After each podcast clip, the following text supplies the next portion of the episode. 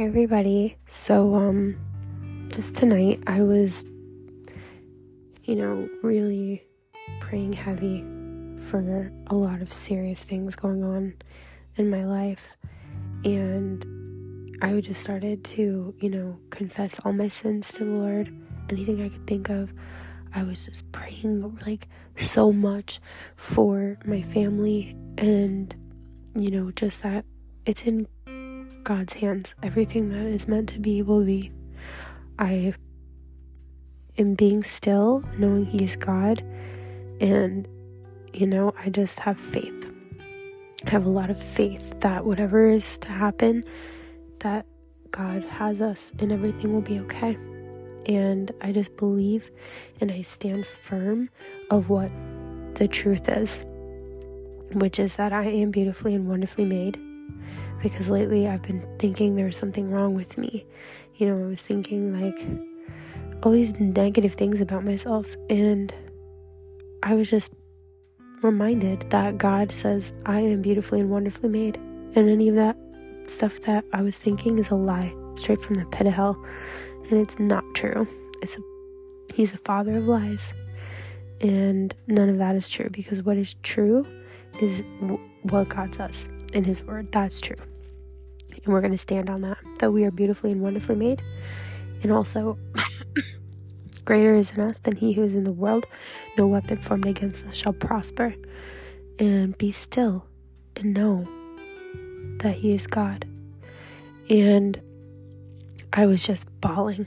I mean, I was really deep into just feeling just so overwhelmed of you know just the the guilt and the shame of my sins and, you know, just what's going on with my family. And I'm just praying for God to have mercy and there would be no attack on my family and that I plead the blood of Jesus over them. And just everything that's going on right now, it's just a lot. You know, it's a lot. And as I'm bawling my eyes out and crying so bad, I just suddenly started to be reminded of the truth. I started to speak the word of God. I started to speak out the truth. And I started to quote, I literally started quoting scripture out loud. And as I did that, I'm not even lying, like suddenly all the sadness disappeared. And I said, the truth, I said, there is no condemnation in Christ Jesus. And all of a sudden, like I just opened up the Bible and closed my eyes and opened it to this page that says, The People's Confession of Sin. And it's like, as soon as I read that, I was like, oh my goodness, like instantly, I like had to take a step back and like give myself a moment to just like digest the fact that I opened it to that exact page and pointed to the exact paragraph right after I was just deep in, deep in sorrow of my sin. And it says, nowhere to lie. I'm just going to read the first paragraph. While Ezra was praying and confessing, weeping, and throwing himself down before the house of God, a large crowd of Israelites, men, women, and children, gathered around him. They too wept bitterly. Then Shechaniah and son of Jebel, one of the descendants. Oh, this is guys, it's from Ezra 10. Yeah, Ezra 10. We have been unfaithful to our God by marrying foreign women from the people around us, but in spite of this, there is still hope for Israel. Now let's make a covenant before our God to send away all the women and their children in accordance with the counsel of my Lord and of those who fear the commandments of God. Let it be done according to the law. Rise up. This matter is in your hands. We will support you. So take courage and do it. So, like, I've never read Ezra. Like, to be honest with you, I've never.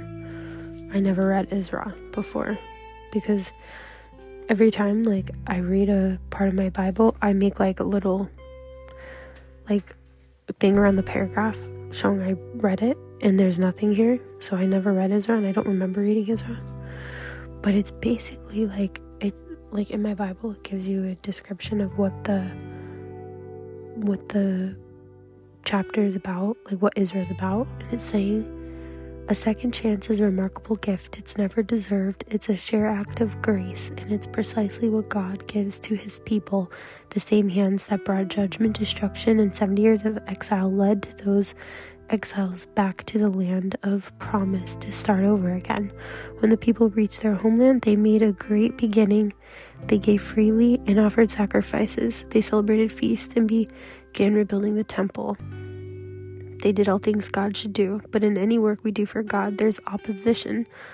For the returning exiles, it came on two fronts outside enemies and old tendencies, as often the case. The old tendencies were far greater, that, greater threat, but greater than any enemy from within or without is a sovereign God who moves the hearts of people and who is willing to give second chances. He did both for the Israelites in Ezra's day, and he still does both for us today.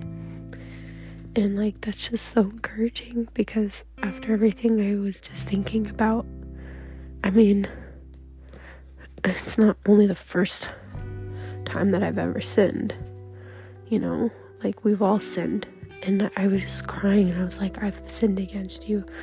Lord, I'm so sorry. And then all of a sudden, he reminded me. You know what he reminded me? There is no condemnation in Christ Jesus, and we are we all fall short of the glory of God. And we are all sinners. Like not one of us is perfect. And all of a sudden I just felt like no shame or guilt, you know. And it was like a weight was lifted off my shoulders. Like I was just I felt bad for, you know, like so many things. Like, I started thinking about how I was like acting and, you know, discord and this and that. And I was like, that's not what Jesus would do. I just started feeling so guilty, you know what I mean? Like, I'm not acting like Jesus right now. Like, I wasn't doing my part. I should have been doing more. And I just feel, you know, I feel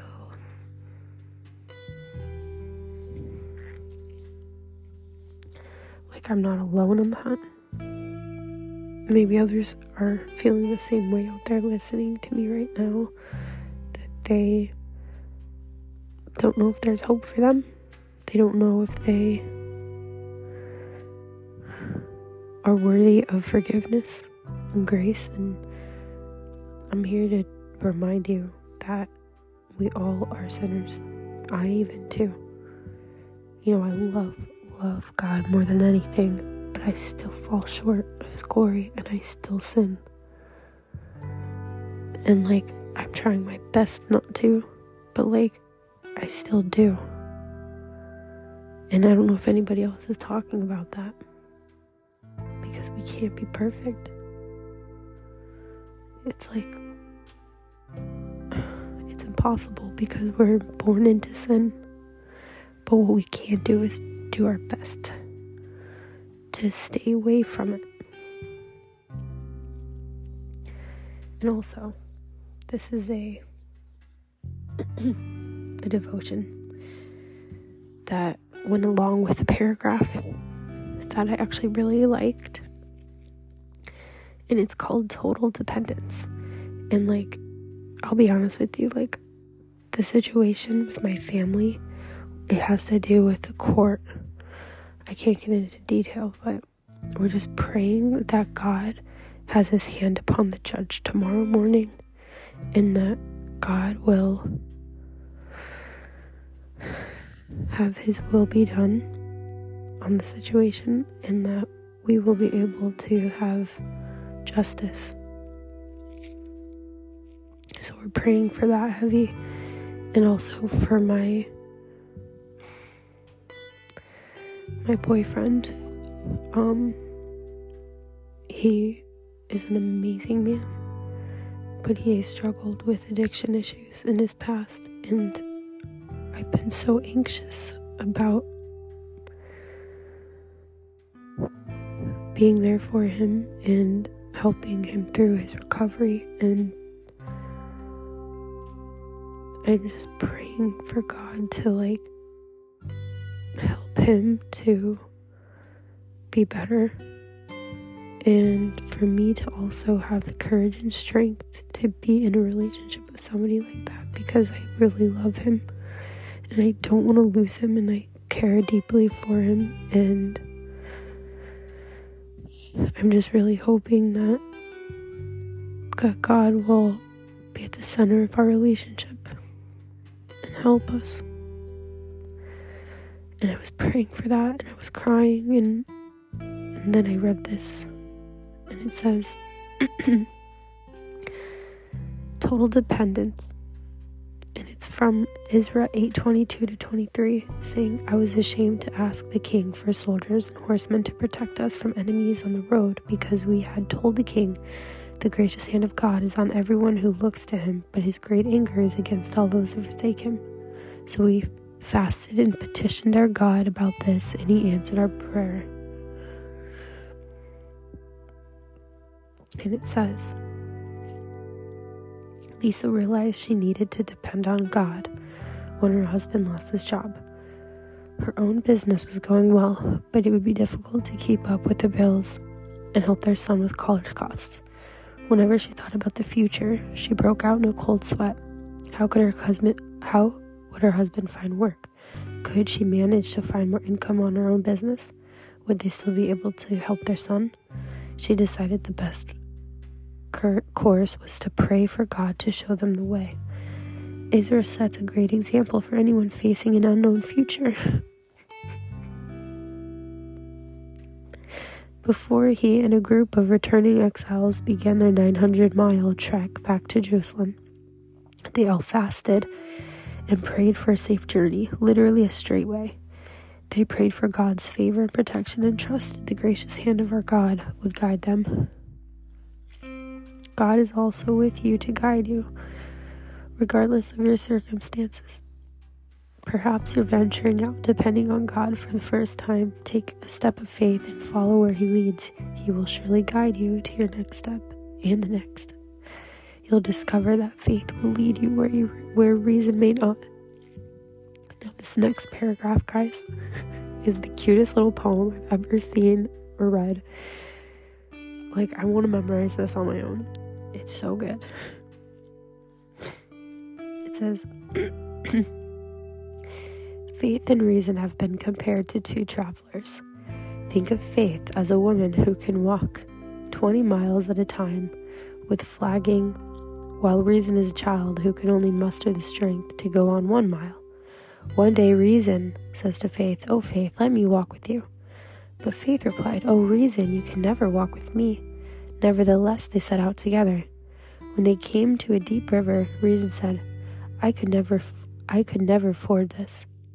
But Faith wa- waded through it, singing. when they reached a high mountain, Reason despaired, but Faith carried Reason on her back. The writer of this of this old tale said, "Oh, how dependent upon faith is Reason." Hmm. Why has God made faith the indispensable ingredient in our journey of faith, perhaps so that we can become totally dependent on Him. Reason tells you to stay put, faith calls us to step out, reassuring us that with God all things are possible. From Matthew 19 26. that to me is like incredible. like, that's an amazing devotion. Number one, have you found that your reason sometimes interferes with faith? Number two, what makes it difficult for you to depend on God? Mm, what makes it difficult for you to depend on God? Let, you know, I'm going to read this out loud. I'm going to respond out loud. So, number one, have, how have you found that your reason sometimes interferes with your faith? I would say, like, at times where I want to be all in into a decision or something and like be all in, you know, and like take that leap of faith like 100%, there's always like a little bit of part of me that's like logical about it. And it's like, I want to make sure I'm also being smart because, you know, God also gave us wisdom for a reason so that we can be wise about our decision making. But I don't want to put too much on that and not enough on faith, so I struggle with that. Number two, what makes it difficult for you to depend on God? I would say my me wanting to control the situation. I feel like I may have like some controlling tendencies and it's not good because me trying to control it is not giving it to him. So I need to fully surrender to the Lord everything and not let it not my let not let the control or you know anything that I desire you know to make that more of a priority ahead of him because he's the one that knows best he's the one who's the alpha and the omega and when they say the Alpha Omega, I just recently discovered that's the Greek alphabet of A and Z. I didn't know that. So it's almost like he's A and Z and everything in between. He's Alpha Omega. He's the truth and the life. And he's the creator of all.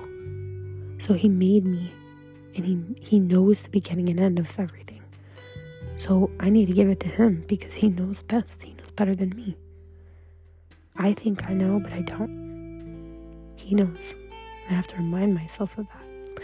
Okay, number three, how can prioritizing prayer in your life make a difference in preparing you for your faith journey?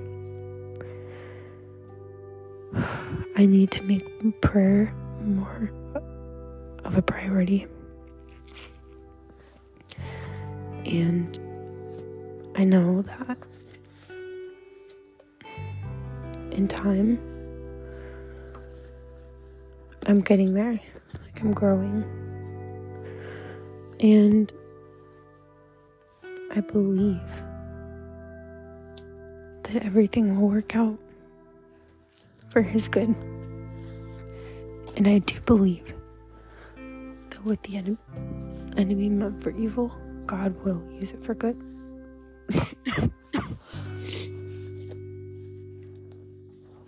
and I'm standing firm on that. Being said, guys, thank you so much for listening to me. And I just pray that, you know, for anyone out there listening, I'm going to pray for you right now. Okay? I just want you to take a seat somewhere quietly, kneeling beside your bed or you know, anywhere you are, just to be still, you know, and close your eyes. I'm going to pray for you. Dear Heavenly Father, Lord, I just pray right now for whoever's listening to me. I pray, Father God, that if they're feeling any condemnation, that you will be reminding them right now that there is no condemnation in Christ Jesus. I pray that you will give them, Father God, a peace, love, and sound mind. I pray, God, that you will just ignite them with a fire from the Holy Spirit like never before. I pray for their family and loved ones and those who are not saved. I pray, God, that you will make your presence known in their lives. Send them a dream, a sign, a vision, wonder, in some sort of way to show them that you are real and you are the one true God. I pray right now, Father, that whoever's listening, their future is bright Remind them of how, God, you have plans to prosper them, not to harm them, but to give them hope in the future. And that there's so much to look forward to in their lives. There's so many amazing things that's going to come. And that we will wake up every morning excited and ready for a brand new, beautiful day that you've created, God. I pray that, God, we will be so thankful for everything we have and not take anything for granted. That we're able to be alive and hearing this and able to breathe, God. And every breath of air that we take within our lungs, Lord, is us praising you. I pray, God, that you will show us something new. Help us to grow closer to you every single day. We love you so much, Father God. Without you, we're nothing. And we gave our lives and we surrender to you, God. We put in the palm of your hands and we lay everything at your feet. Any problems, anything that we're worried about, Lord, we just give it to you. We give it all to you because we know that you know best and that it is not meant for us to carry this. We are not supposed to carry this much weight and stress and worry. And God, I just pray that you will help us to remember that throughout our days. Because, God, we get so distracted from this earth and this life.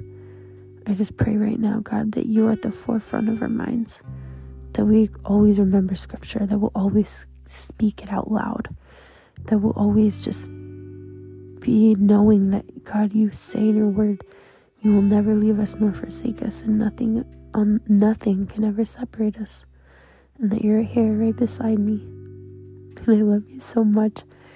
And I thank you, Father God, for all the opportunities that you give us. We pray for more opportunities to share your word and share your truth.